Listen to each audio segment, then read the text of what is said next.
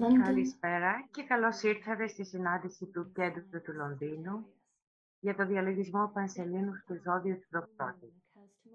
Η Πανσέλινος γίνεται με ακρίβεια αύριο τα ξημερώματα στις 6.08 ώρα Ελλάδα.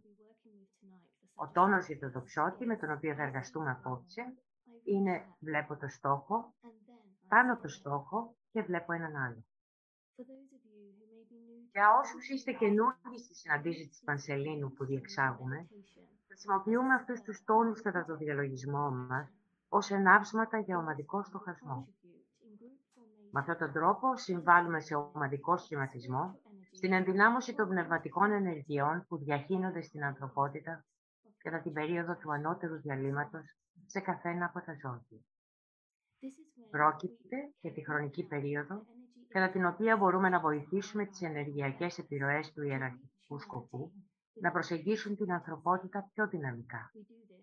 Το κάνουμε αξιοποιώντας τη θέληση για αγάπη, στην προσπάθειά μας να βαδίσουμε συνειδητά το πνευματικό μονοπάτι ως ενωμένος όμιλος, προσφέροντας υπηρεσία και βοηθώντας την εκδήλωση του σχεδίου. Πριν ξεκινήσουμε τη διαλογιστική μας εργασία, ας ανοίξουμε το νου σε ορισμένες από τις σημασίες του ζωδίου με το οποίο εργαζόμαστε απόψε. Ας διεισδύσουμε βαθύτερα στο εσωτερικό νόημα που συγκαλύπτει η εικονογραφία του με την ελπίδα να φέρουμε στο προσκήνιο σκέψεις και ιδέες που μπορούμε να αναπτύξουμε και οι οποίες θα ενδυναμώσουν με αυτόν τον τρόπο τον τόνο της εργασίας μας, μας στο απόψινό μας διαλογισμό. Το ζώδιο του τοξότη το γνωρίζουμε ως το ζώδιο του μαθητή. Οι μαθητές τώρα είναι οι υπηρέτες της ανθρωπότητας. Καλούνται να υφάνουν φωτεινά νήματα εμπνευσμένης σκέψης στον κόσμο της μορφικής ζωής, διατηρώντας το όραμα της πνευματικής έμπνευσης σε ένα σημείο εστιασμένης έντασης. Διαμέσου του πυρός του νου, η ένταση αυτή βοηθά στη διάλυση των θυμαπατών και της ευαισθήσεων, στα οποία στράφηκε η προσοχή μας στο προηγούμενο ζώδιο του σκοτιού. Εφόσον η διαμάχη της διπλής φύσης του υλικού μας κόσμου μείνει πίσω, γίνεται εφικτός ένας μεγαλύτερος βαθμός δεκτικότητας προς τις πνευματικές οθήσεις που μπορούν πλέον να εντυπώσουν τους νόες μας με τις ενέργειες και τις ιδέες τους. Οδηγούμαστε από το φως της ψυχικά εμποτισμένης προσωπικότητας προς το ακόμα μεγαλύτερο φως της συνείδησης επί του όρους της μίσης στον εγώκερο, το ζώδιο που ακολουθεί το τοξότη. Επειδή προοδεύουμε σταθερά στο μονοπάτι της εξέλιξης προς το στόχο της ενορακτικής αντίληψης, κινητοποιώντας και ενθαρρύνοντας τα πνευματικά ιδεώδη προς τα οποία η ανθρωπότητα μπορεί να στρέψει την έφεσή της ενεργά και με χρησιμότητα. Ο τοξότης μας καλεί να εργαστούμε σε ενεργό ενατένιση, δημιουργώντας εντός της συνείδησής μας μια εσωτερική σιωπή που δεν κλονίζεται από τις πολλωμένες δυνάμεις που διακίνονται στον τόπο της νοήτης, όπου εργαζόμαστε, καθώς η σημαντικότερη επιρροή που ασκεί μια ομάδα διαλογισμού είναι στη μορφοποίηση και την κατεύθυνση των ιδεών που χρειάζεται ο κόσμος εδώ και τώρα. Ο Θηβετανός μας επισημαίνει ότι ο μαθητής πρέπει να βαδίσει έναν ομαλό δρόμο ανάμεσα στα ζεύγη των αντιθέτων, ανεπηρέαστος είτε από τη δύναμη της έξαρσης, είτε τη δυναμικότητα εκείνου που πέφτει. Ούτε η λάδα, ούτε τα ύψη προκαλούν κάποιο καταδείξιμο αποτέλεσμα. Συνεπώς, η συνείδηση χρειάζεται να διατηρείται σε ένα, τιμίο, σε ένα σημείο πλήρους αυτοελέγχου. Χρειάζεται να είναι σε θέση να διακρίνει τις επιρροές των συγκινησιακών αστρικών δραστηριοτήτων και την παραμορφωτική φύση του συγκεκριμένου νου αμφότερα τόσο κυρίαρχας στις κοινωνίες μας. Στη συνέχεια, είναι δυνατόν να προβάλλει κάποιος στον εαυτό του το φως, στο φως της ψυχής και έτσι να δομήσει πάνω στην ένταση και τη δύναμη της εμπνευσμένης σκέψης που δημιουργήθηκε μέσω της πνευματικής μας εργασίας. Αυτό το σημείο μπορεί να διεισδύσει στα ύψη του θεϊκού σχεδίου, καθώς εγκαινιάζει τη δραστηριότητα για τους άμεσους στόχους προς τους οποίους εργάζεται η ανθρωπότητα. Η βασική της εστίαση είναι η δόμηση ενός μέλλοντος ορθών σχέσεων και αυλάβειας. Προς το παρόν, αυτό σημαίνει τον προσανατολισμό των παγκόσμιων ηγετών και των ζωτικής σημασίας προδρόμων προς την ανακούφιση της ταλαιπωρίας και του χάους που έχει εξεχηθεί ανεξέλεγκτος στις ακτές των ταραγμένων τόπων μας. Εδώ εντοπίζεται η πλέον επίμορφη και δύσκολη μάχη των συλλοτών και μαθητών του κόσμου. Εμείς, εργαζόμενοι ως ομάδα διαλογισμού, μπορούμε να συμβάλλουμε απόψε σε αυτή την εργασία με αγαπητικές καρδιές και διαυγή σκέψη. Καθώς προσπαθούμε να δημιουργήσουμε την εσωτερική σιωπή που απαιτεί αυτή η εργασία και να αναγνωρίσουμε με τη δέουσα επιμέλεια τις συνεργατικές ποιότητες της ομαδικής μας εργασίας, ας εκφωνήσουμε τώρα μαζί τη βεβαίωση του μαθητή για να ανυψώσουμε και να ενδυναμώσουμε την ανθρωπότητα σε αυτή τη δύσκολη χρονική περίοδο.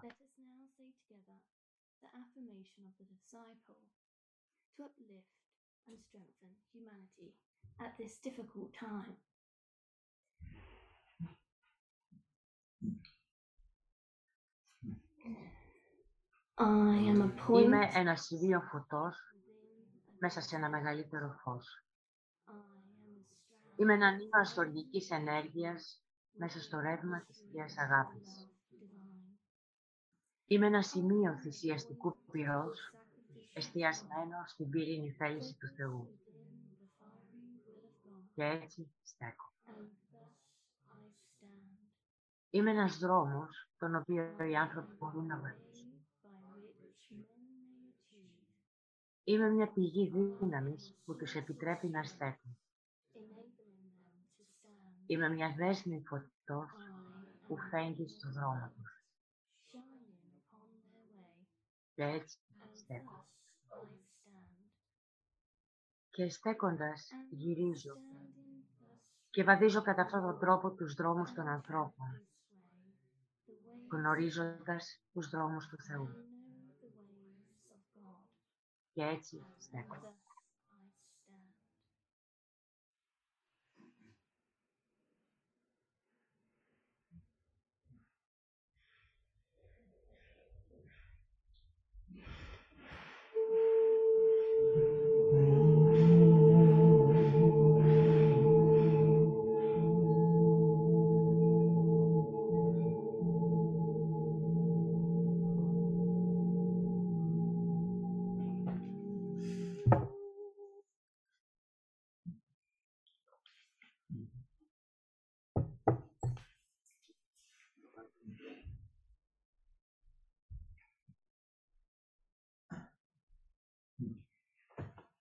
What is interesting to note about the sign Κάτι of αξιοσημείωτο σχετικά με το ζώδιο του τοξότη είναι ο τρόπος με τον οποίο άλλαξε μέσα στον χρόνο. Σίγουρα αποτελεί απόδειξη της εξέλιξης της ανθρωπότητας, καθώς αυτή ταξίδεψε από τη μαζική έκφραση της προσωπικότητας στη στενή της σχέση με το ζωικό βασίλειο, προς ένα σημείο πραγμάτωσης ατομικοποιημένων όντων που ποθούν να εκδηλώσουν την ψυχή. Σήμερα αυτό διακρίνει τους ζηλωτές και μαθητές που είναι σε θέση να χρησιμοποιήσουν έξυπνα τον μηχανισμό της σκέψης για να προσεγγίσουν περισσότερο την ψυχή, την κρυμμένη πραγματικότητα πίσω από κάθε εξωτερική εκδήλωση. Οι περισσότεροι είμαστε ήδη εξοικειωμένοι με τις εικονογραφικές απεικονίσεις του ζωδίου του τοξότη.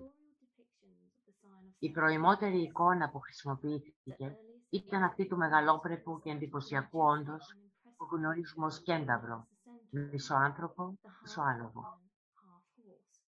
Ως στοιχείο της Ατλάντιας μυθολογίας, ο κένταρος συμβολίζει το στάδιο όπου οι άνθρωποι διακρίνονταν από την εξουσία που τους ασκούσαν οι συναισθηματικές παρορμήσεις και από την εστίαση στη φύση της μορφικής ζωής και τα ζώδη ένστικτα. Υπονοεί μια ανθρωπότητα βαθιά συνδεδεμένη με τις απαιτήσεις της ζώδους φύσης, αρκετά διαφορετική από τα πολλά σκεπτόμενα προχωρημένα άτομα της σημερινής εποχής.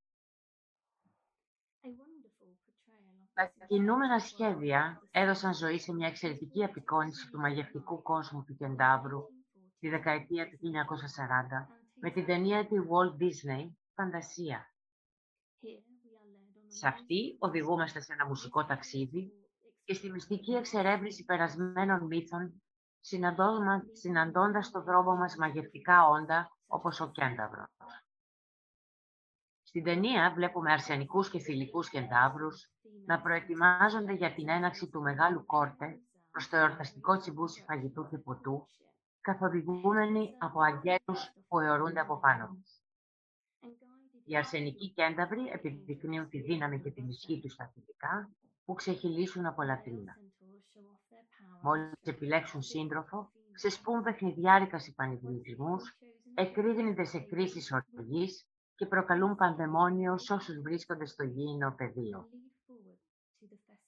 Κεραυνοί πέφτουν από τον ουρανό και εξαποστέλλονται άνεμοι και βροχή που σπέρνουν καταστροφή γη. Οι εορτασμοί τελειώνουν απότομα και τα πλάσματα διασκορπίζονται γοργά, αφήνοντας τους θεούς να συνεχίσουν την απαραίτητη ξεκούρασή τους πάνω στο στρώμα από τα σύννεφα. Μόλις καταλαγιάσει το χάος, τα πλάσματα ξαναβγαίνουν από τις κρυψώνες τους και τα καλωσορίζει ένα ουράνιο τόξο που γεμίζει ολόκληρο τον ουρανό. Τα παλόμενα χρώματα του ουράνιου τόξου τους προκαλούν εφορία. Ορισμένα πλάσματα πετούν και παίζουν με τις πολύχρωμες ακτίνες και άλλα πίνουν από το νερό που αντανακλάται το ουράνιο τόξο και το γεμίζει με μεγαλύτερη ζωτικότητα. Η τελική σκηνή είναι αρκετά ενδιαφέρουσα. Με το ουράνιο τόξο να τους οδηγεί, οι κένταβροι και τα άλλα πλάσματα βαδίζουν προς ένα λόφο και σταματούν στην άκρη του γκρεμού. Εκεί τους υποδέχεται ένας άνδρας σε άρμα, που το σέρνουν άλογα τυλιγμένα στις φλόγες του ήλιου και τους υποδεικνύει το δρόμο που πρέπει να πάρουν. Καθώς η μέρα οδεύει προς το τέλος της, ο ουρανός σκοτεινιάζει και η σκηνή τελειώνει με μια διάφανη λευκή ανθρώπινη μορφή που κρατά ένα τεντωμένο τόξο με το βέλος στραμμένο προς τον ουρανό. Στη συνέχεια ρίχνει το φωτισμένο βέλος προς τους ουρανούς και αυτό διαλύεται καθοδόν προς τα άστρα, παίρνοντας φως στους από κάτω τόκους. Σε αυτό το πορτρέτο, ο Walt Disney εχμαλωτίζει λαμπρά αυτό που βλέπουμε τόσο συχνά στο ζωικό βασίλειο και τον υλικό κόσμο.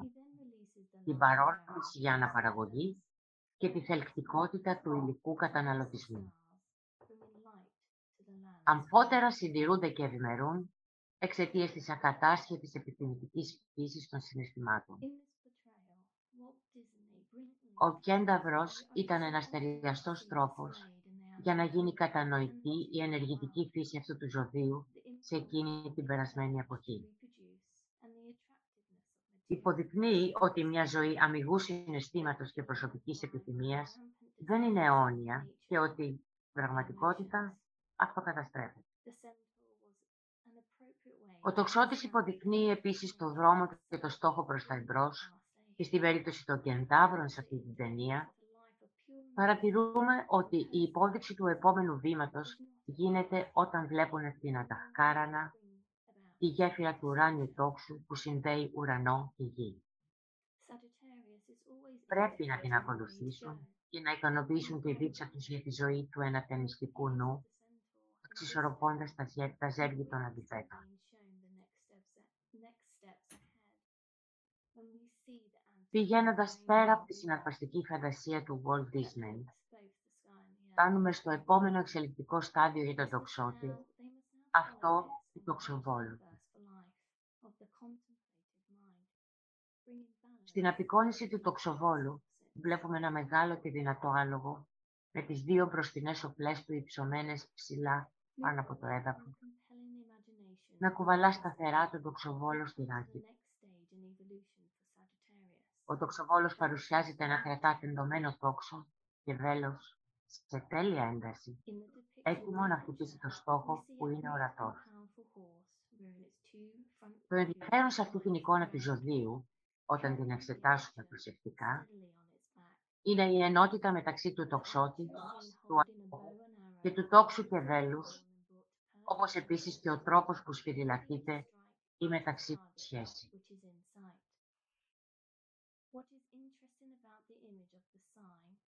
Όσοι είχατε τη χαρά να βρεθείτε καβάλα σε ένα μεγάλο και δυνατό ζώο, όπως το άλογο, θα ξέρετε ότι η σταθερότητα και η ισορροπία δεν είναι ό,τι ευκολότερο για ένα νέο αναβάτη.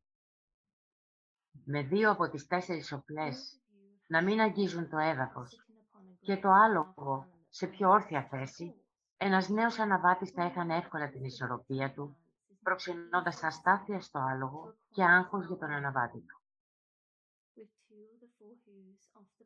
Η εμπιστοσύνη θα καταλλιόταν γρήγορα και θα ερχόταν στο προσκήνιο το ένστικτο μάχη ή φυγή, αφήνοντας τόσο το άλογο όσο και τον καβαλάρι ιδιαίτερα διστακτικούς να επαναλάβουν τη διαδικασία.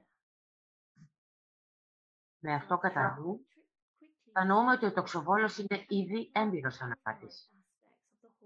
Μέσω της οξίας παρατήρησης και μέσα από πολλές απόπειρες θυσίας, προσπάθειες και λάθη, έχει αποκτήσει σε βάθος χρόνου καλή γνώση και κατανόηση της φύσης και των συνηθιών του αλόγου. Έχει καταφέρει να δομήσει μια μη λεκτική διάλεκτο εμπιστοσύνης και ενθάρρυνσης, ώστε η σχέση της ενότητας να προοδεύσει σε αυτό το επίπεδο ισορροπίας και σταθερότητας κατά την ύπευση. Έτσι, το άλογο μπορεί να παραδοθεί πλήρως στην καθοδήγηση για το κουμάντο του καβαλάκιου. Η καθοδήγηση δεν είναι μια εξουσιαστική απέτηση για έλεγχο του αλόγου, αλλά μια ενότητα σκοπού σε αυτό το σενάριο που βασίζεται στην απόλυτη εμπιστοσύνη και πεποίθηση ότι ο αναβάτης έχει την ικανότητα να οδηγήσει το άλογο μακριά από τους κινδύνους και τους φόβους της ενστικτόδου ζωής. Μπορούμε να δούμε ομοιότητες με αυτή την κατάσταση του αναβάτη και του αλόγου στη δική μας ζωή, καθώς παρατηρούμε τις προσωπικές μας συνήθειες και πασχίζουμε να τους εξουσιάσουμε μέσω κατανόησης, γνώσης και ενότητας σκοπού.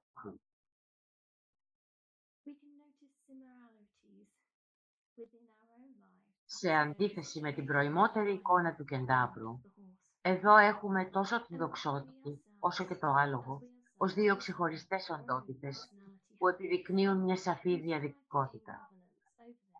Ο τοξότης, ελεύθερος από την ταύτιση με την επιρροή της προσωπικότητας, τη ζώδη φύση, επιδεικνύει και συμβολίζει τον ενατενιστικό νου ως όχημα του ζηλωτή της ανθρωπότητας, την ατομικοποιημένη, παρατηρούσα και δημιουργική διανόηση, τοποθετημένη μεταξύ των δύο δυναμικών πόλων του πνεύματος και της ύλης. Η εξελισσόμενη συνείδησή του απεικονίζεται στο τόξο και το βέλος και στοχεύει τώρα το φως της ανόρασης ενώ βρίσκεται καθισμένη με ασφάλεια να ελέγχει την προσωπικότητα που ενσωματώνει την κατώτερη νοητική, συναισθηματική και φυσική φύση τα οποία απεικονίζει το άλογο σε αυτή την εκδοχή του ζωδίου.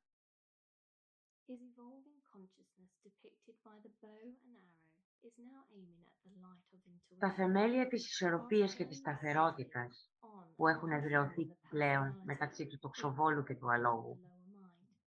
επιτρέπουν στον τοξοβόλο να αφήσει τα γέμια του ελέγχου στο στόμα του αλόγου και να στρέψει την προσοχή του προς τους ανώτερους στόχους και τα οράματα εμπρός. Πρόκειται για τη διεύρυνση της συνείδησης και τη διάλυση των θυμαπατών και των ψευδεστήσεων της προσωπικότητας που διαστρεβλώνουν τον τρόπο που η ανθρωπότητα κατανοεί την πραγματικότητα. Το τόξο και το βέλος συμβολίζουν το φως του νου που πασχίζει για την ανάπτυξη της ενόρασης. Πρόκειται για μια ποιότητα η οποία διακρίνει το ζηλωτή ή το μαθητή που ταξιδεύει στο μονοπάτι προς τη φώτιση και τη φύση. Το σημαντικό, σχετικά με το τόξο και το βέλος, είναι ότι το πρώτο είναι τελείως τεντωμένο, παράγοντας τη μέγιστη ένταση στη χορδή που πρόκειται να εκτοξεύσει το βέλος.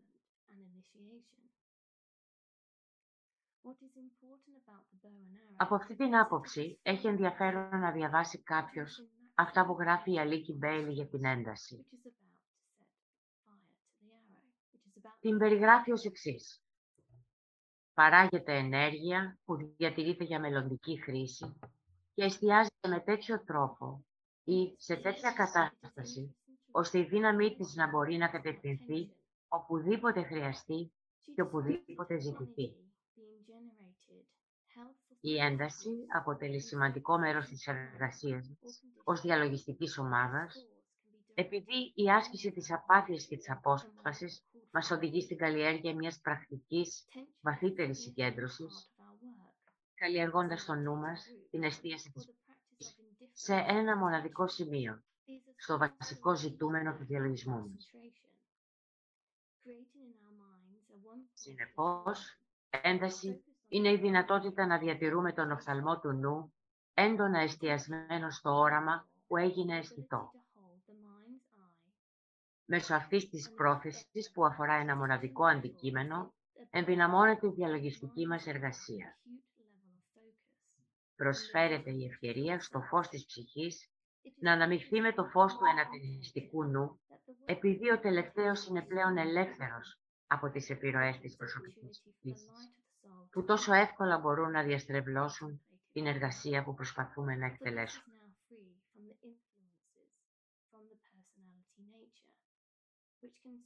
Στη δεύτερη στροφή του ποίηματός του, η Ιερουσαλήμ, ο William Blake δημιουργεί μια ιδιαίτερα τοξοτήσια εικόνα του μαθητή, ο οποίος ποθεί και πασχίζει να υλοποιήσει τον Παράδεισο ή την Ιερουσαλήμ πάνω στη γη.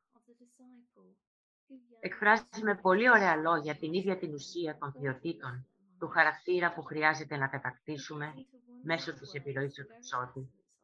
Την καλλιέργεια μιας τάσης αποκλειστικότητας ως προς το στόχο που έχει γίνει αισθητός και προς τη δόμηση του οράματος της έμπνευσής μας επί της ορθής έντασης, ώστε να γίνει πραγματικότητα.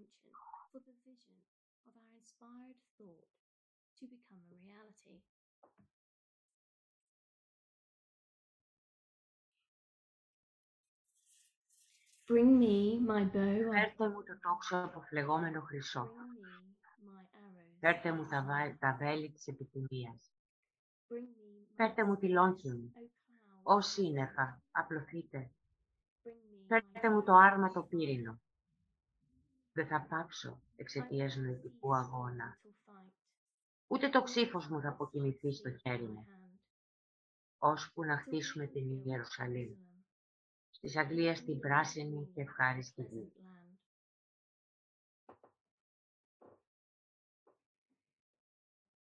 Στους μοντέρνους καιρούς μας, η φυσική πρόοδος του ζωδίου του τοξότη και του συμβολισμού του προσφέρουν πολλά προς στοχασμό αναφορικά με το στόχο της ανθρωπότητας, καθώς μεταβαίνουμε από την εποχή των λιχθείων στην εποχή του υδροχώου.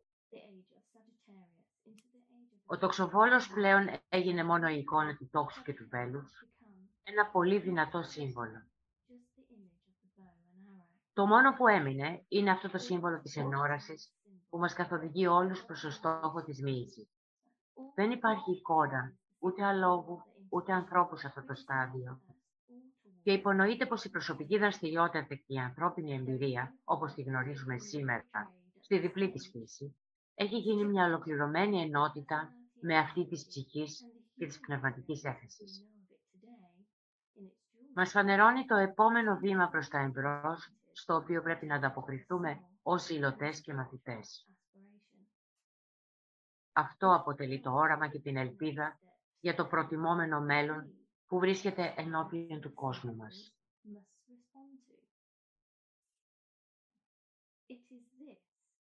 Πέρα όμως από τη στόχευση προς τις πνευματικές σφαίρες, καλό είναι να αντιληφθούμε ότι τα βέλη του τοξότη αναπαριστούν επίσης τις φωτεινές σκέψεις που δημιουργούν οι φωτισμένοι νόες όλων όσοι εργάζονται ομαδικά.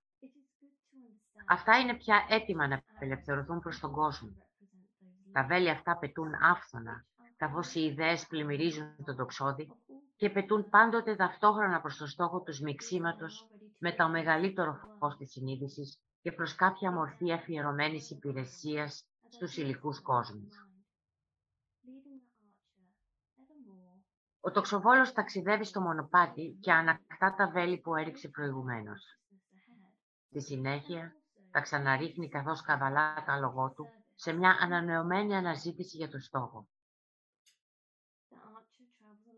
Μέσα από το μοναδικό όραμά του, ο τοξοβόλος είναι ικανός να εργάζεται και να αποτελεί μέρος και των δύο κόσμων, σμίγοντάς τους και ολοκληρώνοντάς τους πληρέστερα σε μια ενότητα σε ανταπόκριση προς το όραμα του σχεδίου. Δομή επί της έντασης που έχει ήδη σπηριλατήσει. Ενδυναμώνει τη φωτισμένη σκέψη και όραμα στα οποία έχει ήδη εργαστεί. Σταδιακά, ο τοξοβόλος βρίσκει το δρόμο του προς τη βάση του όρου στο ανεγόκερο. Εκεί το μυητικό μονοπάτι περνά από την ανοιχτή θύρα για το ταξίδι προς την κορυφή του όρου της Μέσης.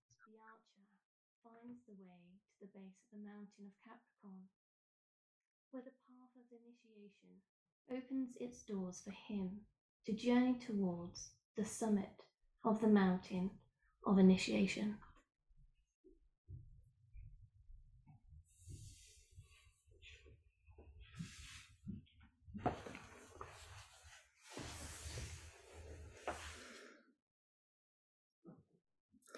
So let's now prepare ourselves for our meditation.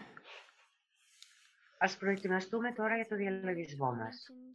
You will find the outline on your screens, and we say together out loud group fusion and distribution, ending with three OMs.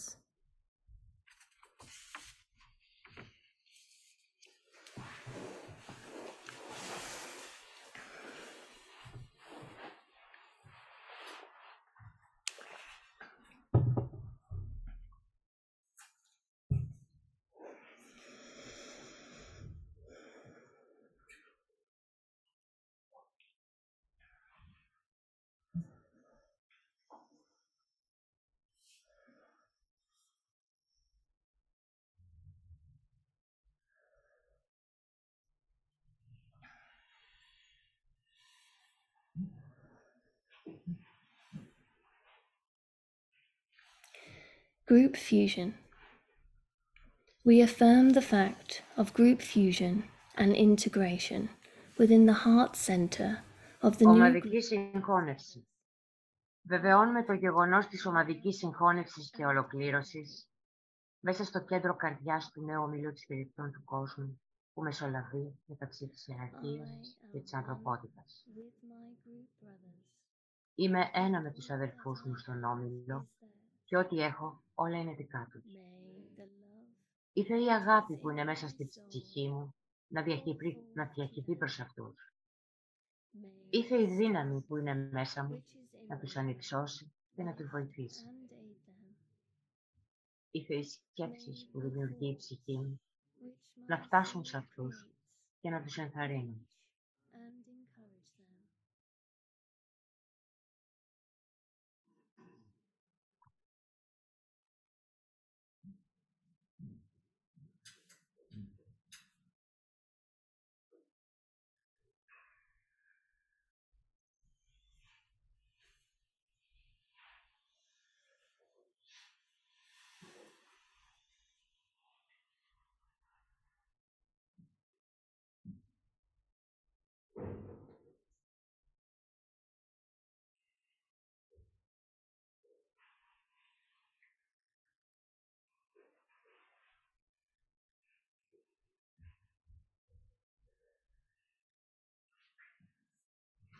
Alignment. We Ευθυγράμμιση. project a line of lighted energy Προβάλλουμε μια γραμμή φωτεινής ενέργειας προς την πνευματική ιεραρχία του πλανήτη, την πλανητική καρδιά, το μεγάλο άσραμ του Σανάτ Κουμάρα και προς τον Χριστό, την καρδιά της ιεραρχίας.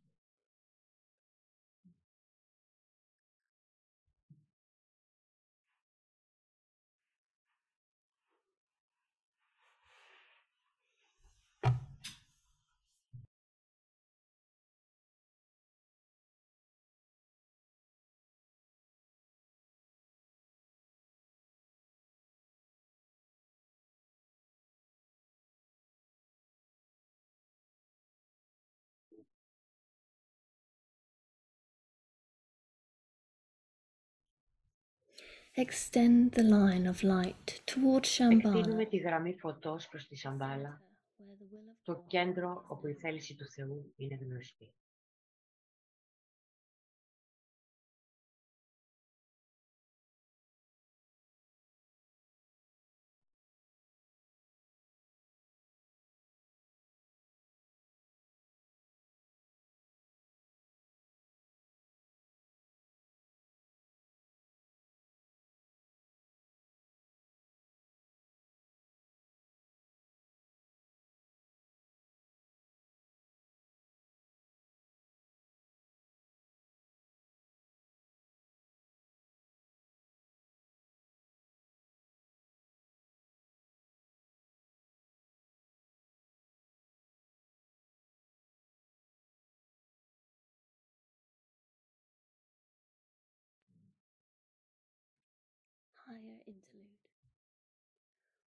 Ανώτερο the διάλειμμα. mind open to the Κρατάμε τον extraordinary ανεπενή ζωντανού forces ανοιχτό στις that εξωπλανητικές seep ενέργειες into που Shambhala εισραίουν and στη radiate Σαμπάλα through και hierarchy, ακτινοβολούνται μέσω της ιεραρχίας. using the creative imagination, Χρησιμοποιώντας τη endeavor to see the δημιουργική three φαντασία, planetary centers, επιχειρούμε να δούμε τα τρία πλανητικά κέντρα, hierarchy and Σαμπάλα, humanity, ιεραρχία, gradually come into ανθρωπότητα, alignment. Να έρχονται and βαθμιαία σε integrate. ευθυγράμμιση και αλληλεπίδραση.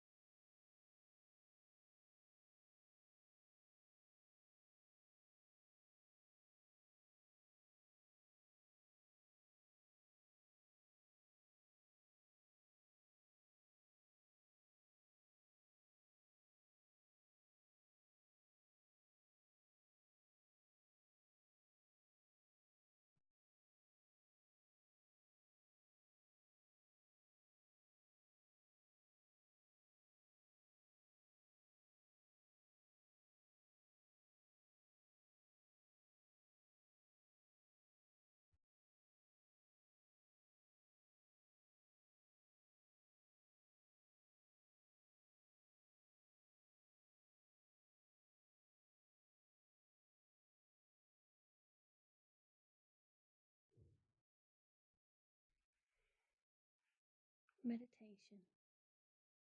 Διαλογισμός. Στοχαζόμαστε στη σπερματική σκέψης για το ότι βλέπω το στόχο, πάνω το στόχο, τον ανάγκη.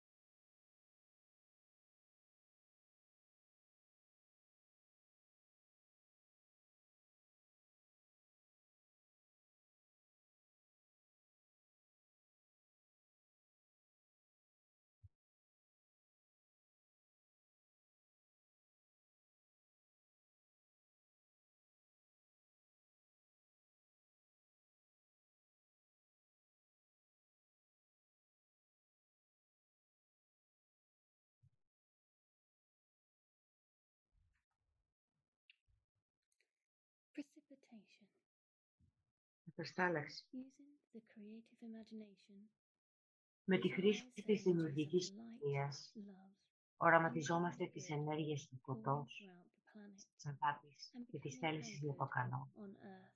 να διαχέονται σε ολόκληρο τον πλανήτη και να γυροβολούν πάνω στη γη σε προετοιμασμένα σχέδια κέντρα του φυσικού πεδίου, μέσω των οποίων θα μπορέσει να εκδηλωθεί το σχέδιο.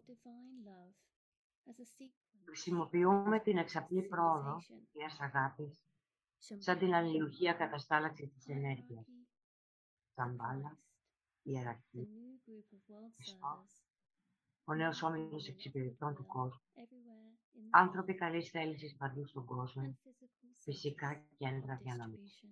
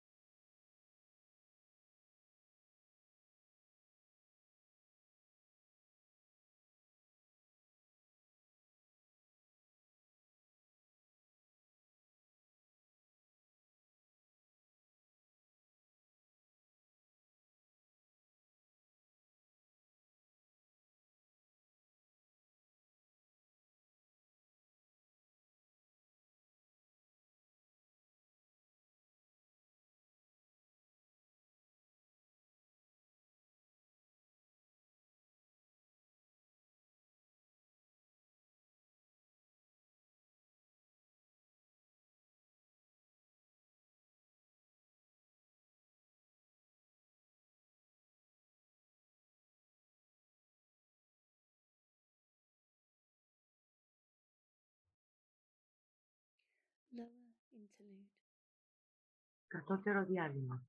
Refocus the consciousness as a group Επανεστιάζουμε τη συνείδηση ως of the όμιλος great ashram. μέσα στην περιφέρεια του Μεγάλου Άστραμ. Together sound the Από affirmation. κοινού εκφωνούμε τη βεβαίωση. In the center Στο κέντρο of all όλης love πιστεύω. I stand. From Από αυτό το that κέντρο, center, εγώ, I, ψυχή, the soul, θα will κινηθώ προς τα outward έξω. move. From that Από αυτό το center, κέντρο, εγώ, I, εκείνος one που who υπηρετεί, serves, will αυτό. work. May the love η αγάπη του of Θείου heaven εαυτού itself θα be διαχυθεί shed abroad μέσα στην καρδιά μου, in my heart του ομίλου μου through και my σε ολόκληρο τον κόσμο. and throughout the world.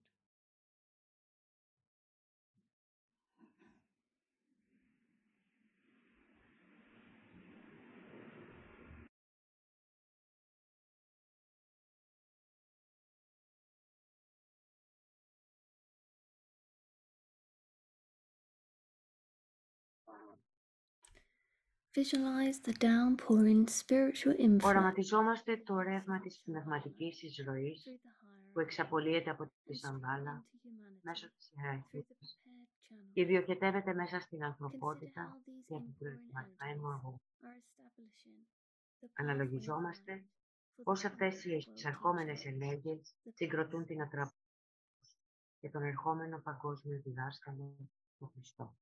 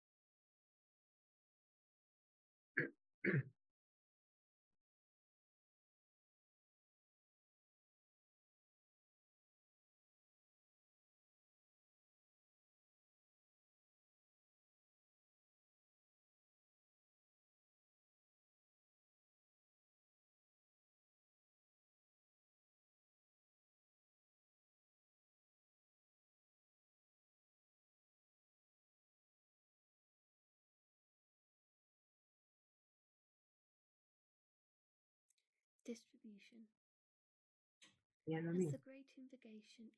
Καθώς εκφωνούμε τη μεγάλη επίκληση, οραματιζόμαστε τη διάχυση του φωτός, της αγάπης και της δύναμης από την πνευματική ιεραρχία μέσω των πέντε πλανητικών κέντρων εισόδου.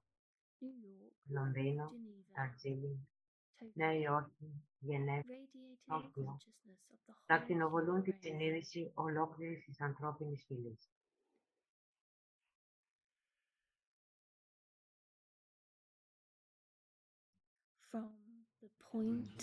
Από την αιστεία του φωτός, μέσα από τη διάνοια του Θεού, ας διαχειριστεί φως μέσα στις διάνοιες των ανθρώπων. Το φως ας κατέλθει στη γη.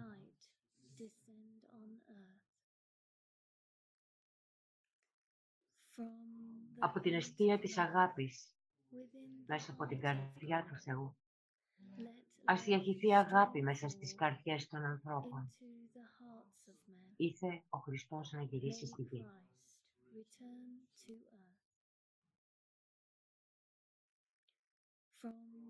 Από το κέντρο, όπου η θέληση του Θεού είναι γνωστή, ο σκοπός σας καθοδηγεί τις μικρές θελήσεις των ανθρώπων. Ο σκοπός που οι διδάσκαλοι γνωρίζουν και υπηρετούν.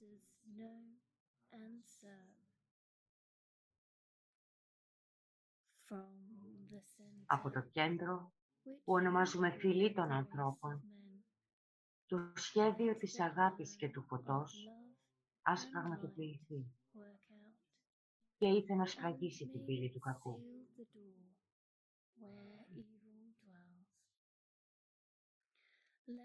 Το φως, η αγάπη και η δύναμη ας αποκαταστήσουν το σχέδιο πάνω στη γη.